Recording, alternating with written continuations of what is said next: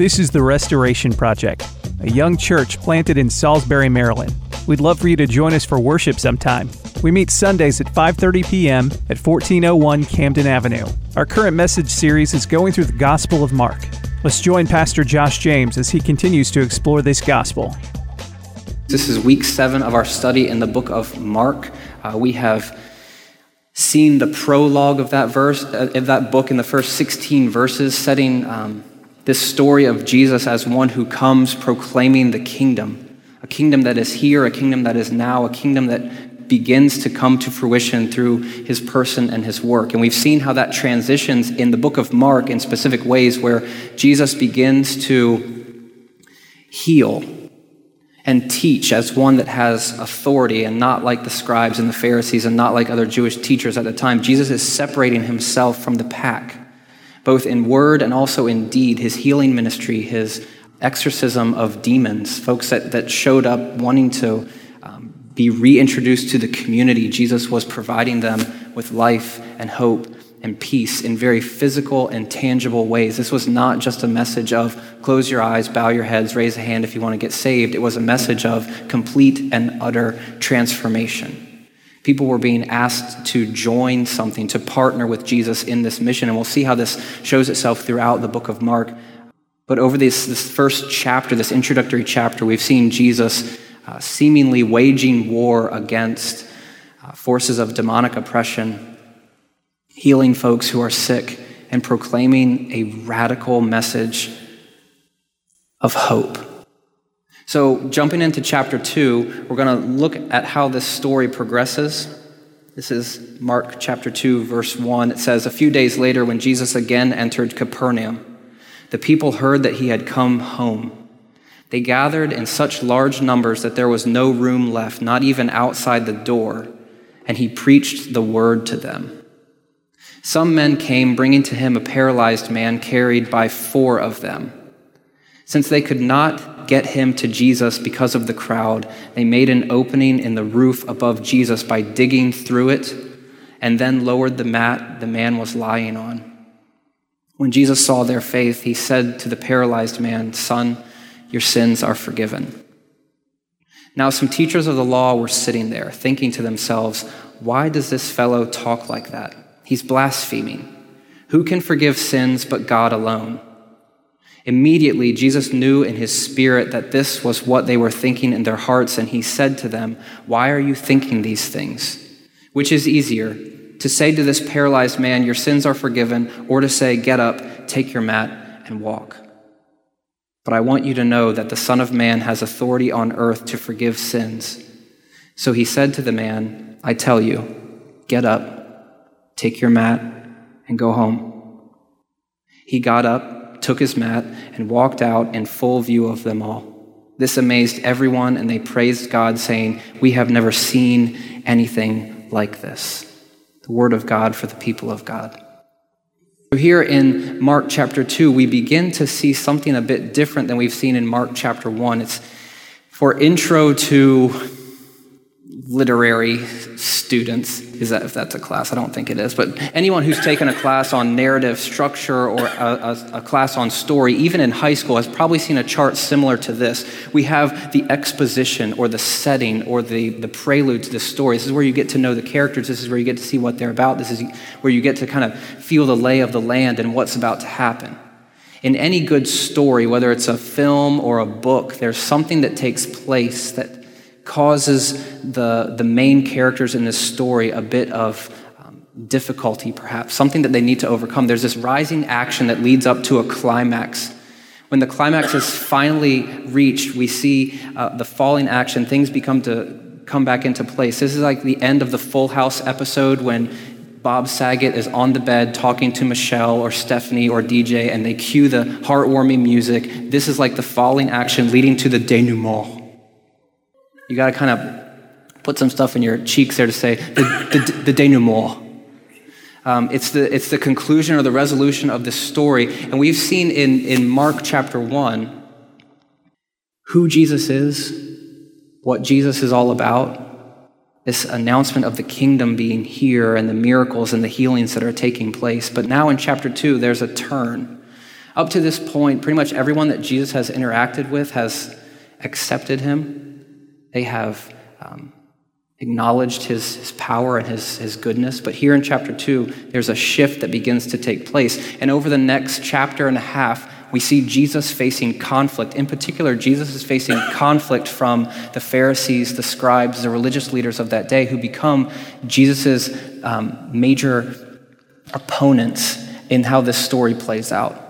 These are the people that want to do away with Jesus as we begin to see. And we can see that in these five stories that we'll look at over the next couple of weeks, they're all structured around a question that begins, why? In Mark chapter 2, verse 6, we hear the religious leaders saying, Why does this fellow talk like that? I love the, the new NIV translation of that. It's very British. Why does this fellow talk like that?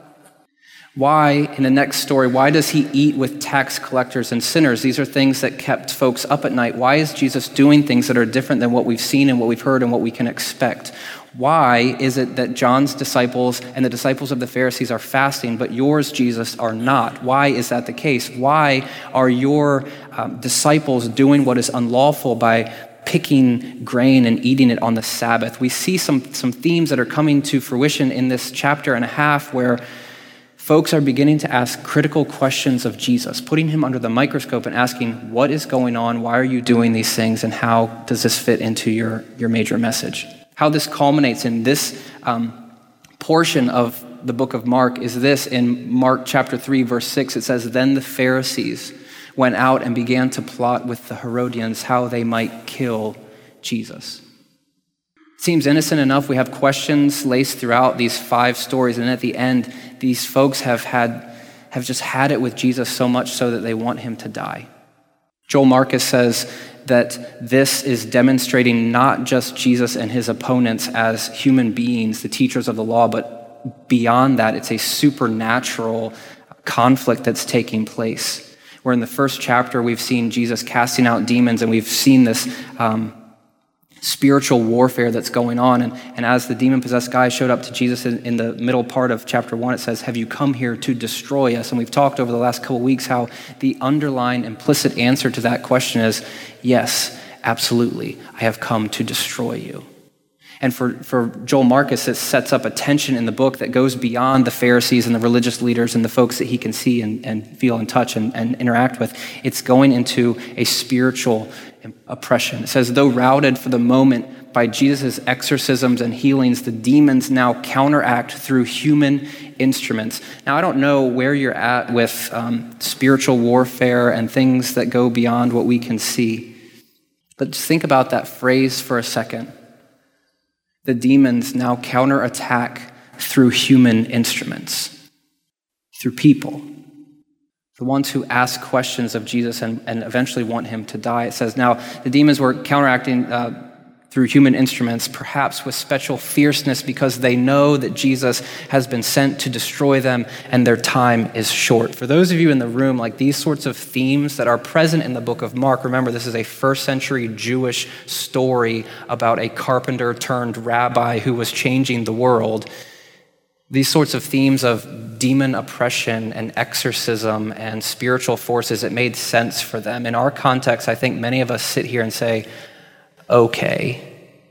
We're at a different place in time now, and I don't know if I can necessarily buy into that. I want to like just put that on hold for a second and introduce a, a maybe a different theme, maybe one that's more acceptable for you in this in this moment. Uh, this is from N.T. Wright. It says the story in Mark 2, 1 through 12 is a signpost. It points on through the twists and the turns of the gospel story to Jesus' trial before Caiaphas in chapter 14.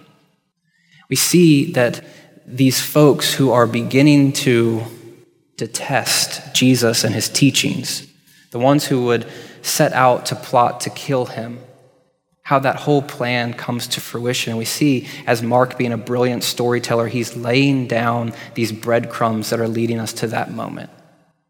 Jesus' crucifixion does not come out of nowhere. It's been set up very intentionally throughout this book, where we see Mark kind of putting, putting this on. This story that we're looking at today is a foreshadowing of what happens as the very climax of this book. The story is a tiny version of the whole gospel. It's Jesus teaching and healing. It's Jesus being condemned for blasphemy. It's Jesus being vindicated in front of his peers and in front of his audience. We see this in a very small segment in this text, but we see it on full as the gospel is laid out before us death, resurrection, new life. There's a couple of themes that, that come out of this story, and I just want to kind of call our attention to a couple of them. One is this amount of fame and notoriety that Jesus is, is drumming up in the surrounding regions. When people figure out where it is that he's going, they want to be where he is. He is not isolating, he is not ostracizing at this point. People just want to be wherever he is because they want to see what he's going to do. They want to see the, the ridiculous miracles that he might um, enact or the teachings that have this authority that's different than everyone else. They wanted to see and be a part of what was going on. It says a few days later when Jesus again entered to Capernaum, this is where he's staying, this is home base for him. It says the people heard that he had come home. People differ on whose house this is. I even heard one commentator say that this is actually Jesus' house, which makes it a whole lot more interesting when folks begin to rip the roof apart and somebody's dropped down and Jesus kind of smiles. Okay, I get you. You're forgiven. It's okay. The hole in the wall, it's, it's fine. Um, more likely, it's probably Peter's house, and this is, this is where home base is. But either way, when people figure out where Jesus is, they go to him and they want to be where he is. They gathered in such large numbers that there was no room left, not even outside the door, and he preached the word to them. The word there is symbolic again of this kingdom that was not somewhere in the future, it was happening right here, right now, through Jesus in a very surprising way. There's a couple of different types of people that go to concerts. One type of person that goes to concerts is that person where you've been camped out in your spot, standing there, and they show up at the very last minute and they just butt their way through and they work the crowd till they get to the, to the front of the stage. You all know those people? Two of you, maybe? You've been there. Megan might be one of those persons, I'm not sure. Kate and I were seeing Bruce Springsteen about uh, two years ago. And we had been standing in line from about one o'clock on because Bruce was doing this lottery so that if you stood in line, you had a ticket and you might be able to get like orchestra type seats. Like you'd get really close to the boss, which would have not really been fair because at the time Kate knew maybe one of his songs, I think. So for us to be up front, it would have really been uh, not fair for the, the, true Bruce fans. But we had been standing from about one o'clock until he went on uh, that night, and he went on about nine o'clock. Now, we did not win the lottery, but we did have floor seats. And you know that floor seats, it's like elbows up, you got to get people out of the way, you got to make sure you can have your, your spot. So Kate and I had had this spot for an hour, hour and a half, whatever. We've been planted there, we've been sitting there, we've been waiting. And then when the concert happened, this guy shows up with his crew of people, and this guy's like six five, six six. And somehow he, he weasels his way through the crowd and stands right in front of my wife. I'm thinking in my mind this is not going to go well because Kate at that moment in life had been, you know, standing for six or seven hours and wasn't really in the most um, godly of attitudes. So for Kate, elbow, I believe the quote was, Oh, I see elbow up in the back of this guy, just kind of letting him know that she's there and you can't mess with her because she wants to see Bruce Springsteen. I'm standing behind Kate because I'm taller than her and I'm thinking, this is not going to go well. and on cue, Guy turns around and says something to the effect of, You better watch your woman.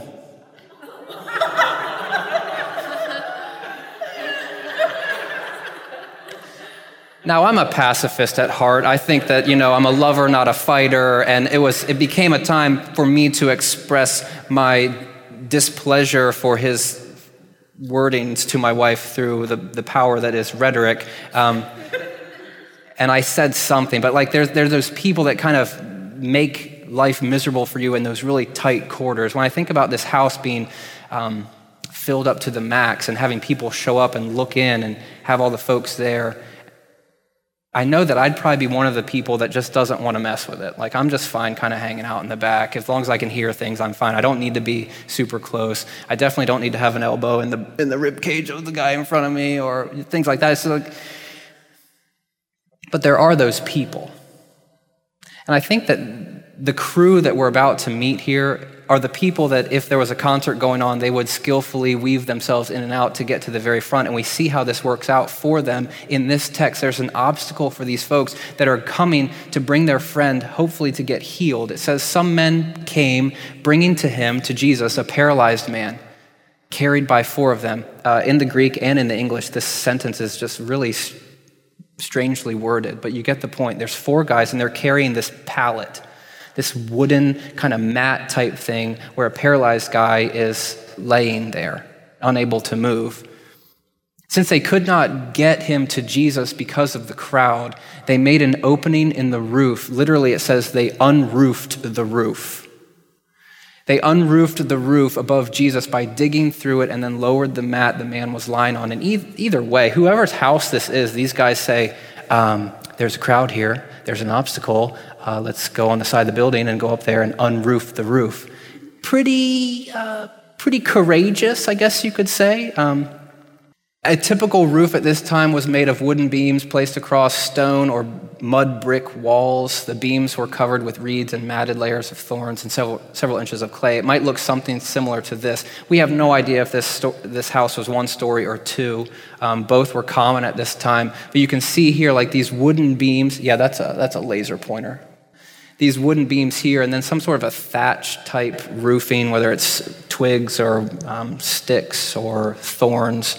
Um, and then on top of that, some sort of a clay uh, that, would, that would be your roof. And off to the side here, you see this ladder. So most houses would have this ladder so you could get up there and fix things if it needed to be fixed, if it needed to patch it or whatever. And these guys saw the ladder and took um, hold of the moment. They seized the day. They YOLO'd, if you will. And they went up to the top and began to create a hole so that this guy uh, could be lowered down into it so that Jesus would do something.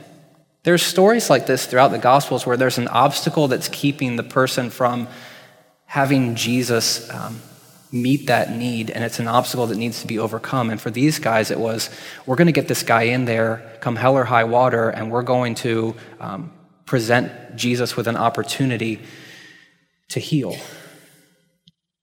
What's interesting about this story, and I know for, for the Christian crowd and the church crowd, you've heard this before, the wording is when Jesus saw their faith.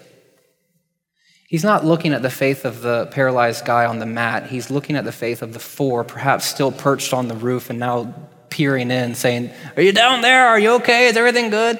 And Jesus seeing their faith and how, uh, how much resolve they had to move heaven and earth to get their friend before someone that could do something about it. When Jesus saw their faith, he does something really strange. It says, He said to the paralyzed man, Son, your sins are forgiven. And collectively, I just imagine the four on top of the roof saying, What the? No, heal him. Forgiveness, that's great, but heal him. We want him to walk. It's an odd story how Jesus just kind of sees this man being lowered down, recognizes the faith of his friends, perhaps including the paralyzed man as well, and saying, there's something bigger going on here that I want you to be aware of. Your sins are forgiven. This was not um, something that people did. This was not common. This was, uh, for a lot of folks, this would be a moment that was a watershed moment where someone forgiving sins that would be emblematic of this kingdom yet again showing up and being present, and Jesus saying, it's here to a degree that you guys don't quite understand. Jesus sees their faith and says, Son, your sins are forgiven. It occasions uh, his, Jesus's opponents' cries of blasphemy. It says, Now some teachers of the law, the scribes, who were oftentimes linked with the Pharisees, they were sitting there and they were thinking to themselves, Why does this fellow talk like that? What in the world is this guy doing? It seems really tame, but there's an incensed um, moment in these guys' disposition where it's like, you, you can't say that, you can't do that. Clenched teeth, clenched fists, like fury is about to erupt. Why does this fellow talk like that? He's blaspheming. Who can forgive sins but God alone? This episode makes me think of a movie in recent past, a movie that some of you have seen, a movie that some of you probably have not seen based on your own um, spiritual scruples. But I will play you a clip from this movie uh, this evening to hopefully get you into this first century world to help you understand blasphemy and what's going on in this particular text. Matthias, son of Deuteronomy of Gath? I say yes, yes, yes. You have been found guilty by the elders of the town of uttering the name of our Lord, and so as a blasphemer, you are to be stoned to death. Look, I'd had a lovely supper, and all I said to my wife was that piece of halibut was good enough for Jehovah. Blasphemy! He said it again! Did you hear him? Are there any women here today? Very well. By virtue of the authority vested in me. Oh, Leo, we haven't started yet. Come on! Who threw that? Who threw that stone? Come on! Sorry, I thought we started. Go to the back. Oh, always there? Now, where were we? Look, I don't think it ought to be blasphemy. Just saying Jehovah. You're only making it worse for yourself. Making it worse? How could it be worse? Jehovah, Jehovah. I'm warning you, if you say Jehovah once more, right, who threw that? Come on, who threw that?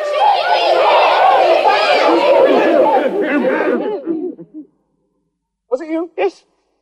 Right, you did say Jehovah.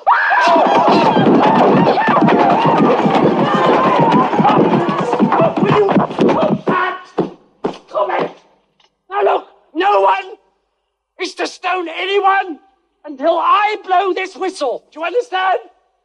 Even, and I want to make this absolutely clear, even if they do say Jehovah.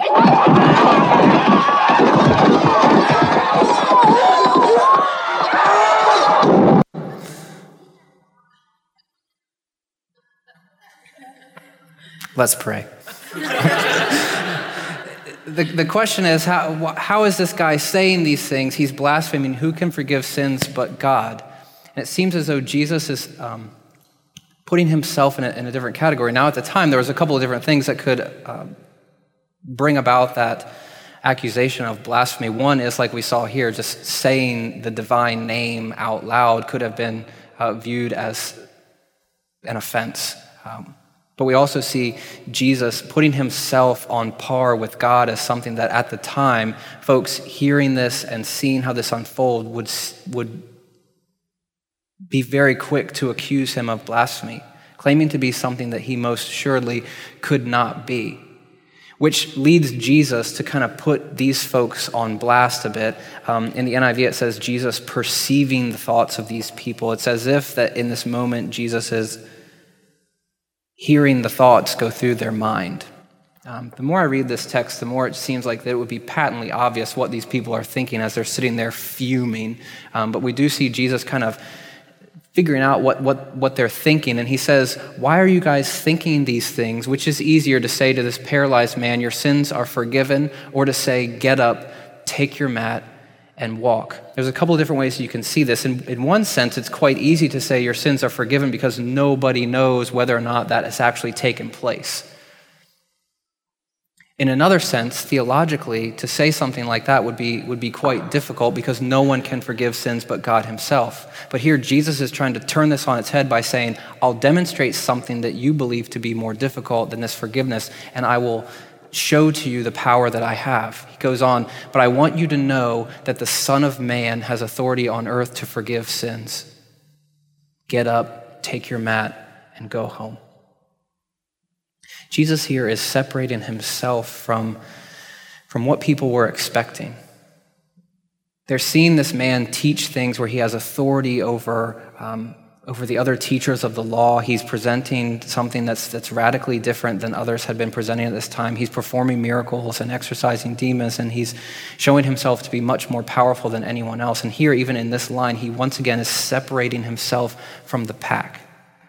This, this claim to being the Son of Man would have had huge uh, implications for an ancient audience. This is the person that they were waiting um, to show up on the scene. You guys remember Sesame Street where they used to sing that song? One of these things is not like the other. One of these things is just not the same. That melody's all jacked up, I'm pretty sure of it. But like dipping back into my 27 year ago childhood, I remember these, these things where they were trying to get little kids to figure out which one of these things doesn't fit. And in this moment, Jesus is sort of proclaiming himself to not fit to not be like everyone else, to be something different than, to be something better than, to be uh, someone that is teaching something that's new and life giving and freeing and filled with hope. It says in Daniel 7, this is where this idea of Son of Man language is tied to in the Old Testament. Um, this is N.T. Wright. In Daniel 7, one like a Son of Man is the representative of God's true people. He is opposed by forces of evil, but God vindicates him, rescues him, proves him to be in the right, and gives him authority. In Daniel, this authority that the Son of Man has enables him to dispense God's judgment. But here in Mark, there's a fascinating twist that takes place. The Son of Man has authority to dispense God's forgiveness. One of these things is not like the other. Everything that the people in that, in that time frame had been waiting for and looking for and hoping for, Jesus was different and better in providing something that was uh, life giving.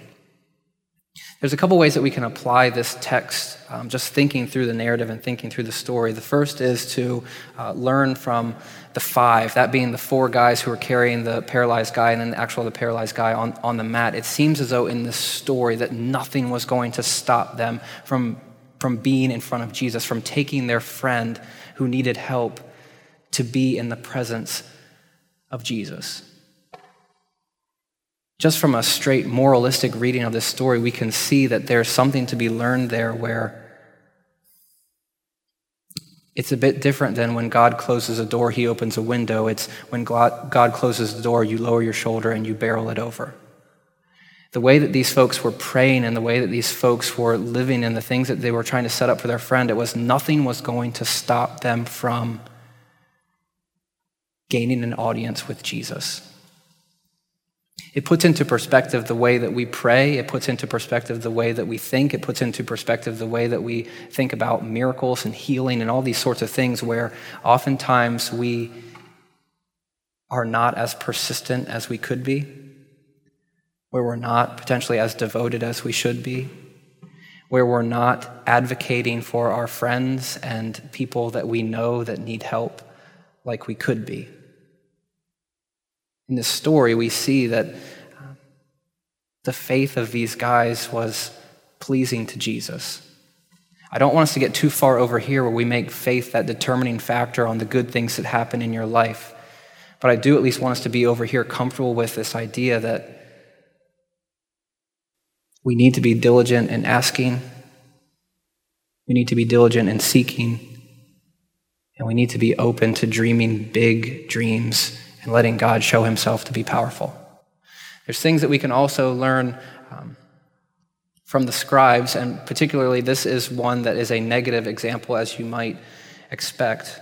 In this setting, the scribes had determined and dictated what God was able to do and, and how that was supposed to play itself out in their everyday life. And again, oftentimes, um, we take ourselves out of the game before the game even starts. We take others out of the game before they even have a chance to get in it. We make value judgments and decisions on who's in and who's out. We play God in many ways where we determine who is worthy to get what or this or that or the other thing. Sometimes that's us pointing the finger over there saying those people shouldn't get this, but sometimes, and I would say probably more often, it's us saying, I'm not good enough. That thing that I did, there's no way on earth that anyone would forgive me.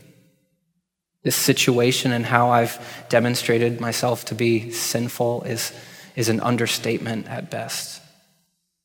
And we play the role of God and we don't allow ourselves to receive mercy and grace and forgiveness, and we don't allow ourselves to be vessels that God can use in, in great ways. I see this as clear as day in my role as a teacher at Salisbury Christian School because every student there that has been churched and just inundated with the things of Jesus, they begin to play favorites and say, That's the good person and I'm not. Therefore, Jesus can't work through me and in my life. And I don't think that that's limited to high school. I think that as we sit here right now, you might be sitting there thinking, There's certain things that I can't do. I could never speak. I could never um, work in the kids' ministry. I could never um, minister to this person or that person. You'd be surprised how often I say, in our longing to be an intergenerational church with folks from all different age demographics, and how people that are old want to hang out with, with young college kids, how many times um, those older people would say, Yeah, but they don't want to hang out with me. What, is, what, what can I do for them why would they want to talk to me? They, they've got other things going on. Or even switching it where it's the college student saying, Why would these people want to be with me? And I can sit here as plain as day and say, These people are longing for relationships that transcend the norm in this room, at least, we're trying to do life together, which means that it doesn't matter how old you are, how young you are, what your story is, or what your background is. We want, in a sense, to, to be there for one another without compartmentalizing and prioritizing and saying, these are the good ones and these are the ones that don't deserve anything. It's completely antithetical to the gospel. And it's completely antithetical to, as we'll see next week, Jesus' ministry, where he wasn't hanging out with the religious elite. He was hanging out with the folks on the margins, the poor, the oppressed, the marginalized. And there's something that we can learn there if we don't allow ourselves to limit what God can do. And then finally, learning from Jesus. In this story, we see Jesus as one who's able to identify the bigger issues in the life of the paralyzed guy saying, This kingdom that I'm offering, it's bigger than healing, it's bigger than life as you know it, it's freedom, it's life, it's power, it's resurrection. When Jesus showed up, man, he, he kind of put the world on its, on its head a bit, and he put the religious system on its head by announcing something that was very, very, very, very, very different than what was going on at the time. I don't want to perpetuate the problems that he saw back then by reducing this to a close your head, bow your, uh, bow your heads, close your eyes, and raise a hand. I, I got that mixed up, CJ. Thank you. I got that, I got that wrong. Um, that moment of confession where you say, I'm in it, I'm following Jesus, I'm, I'm, I'm going to forsake all else and, and devote myself to, to Jesus is not just an entrance into heaven. It's a complete reorientation of life as you know it now, where you begin to see needs and you begin to be Jesus for other people. There's a challenge to the church here where um, we, like Jesus, become advocates for justice and mercy, and we become agents of forgiveness and reconciliation. Because that's what we've received, and there's nothing else that we can do but to share that good news. It's not a good news that's reduced to your sins are forgiven. That's a piece of it, but it's a, it's a good news that goes beyond you and me, and it goes into this, this idea of Jesus redeeming and restoring all things to himself. And we have the unique privilege to partner with him and to become agents of reconciliation and restoration and hope and forgiveness and life along with Jesus when we understand the power that he's demonstrating in this story and all throughout the gospel. Thanks for listening to this sermon from the Restoration Project. We hope you'll listen again as we continue through the Gospel of Mark. And join us as we gather to worship every Sunday at 5:30 p.m. at 1401 Camden Avenue. For more information on the Restoration Project, check out our website, restoresby.org, or look us up on Facebook and Twitter.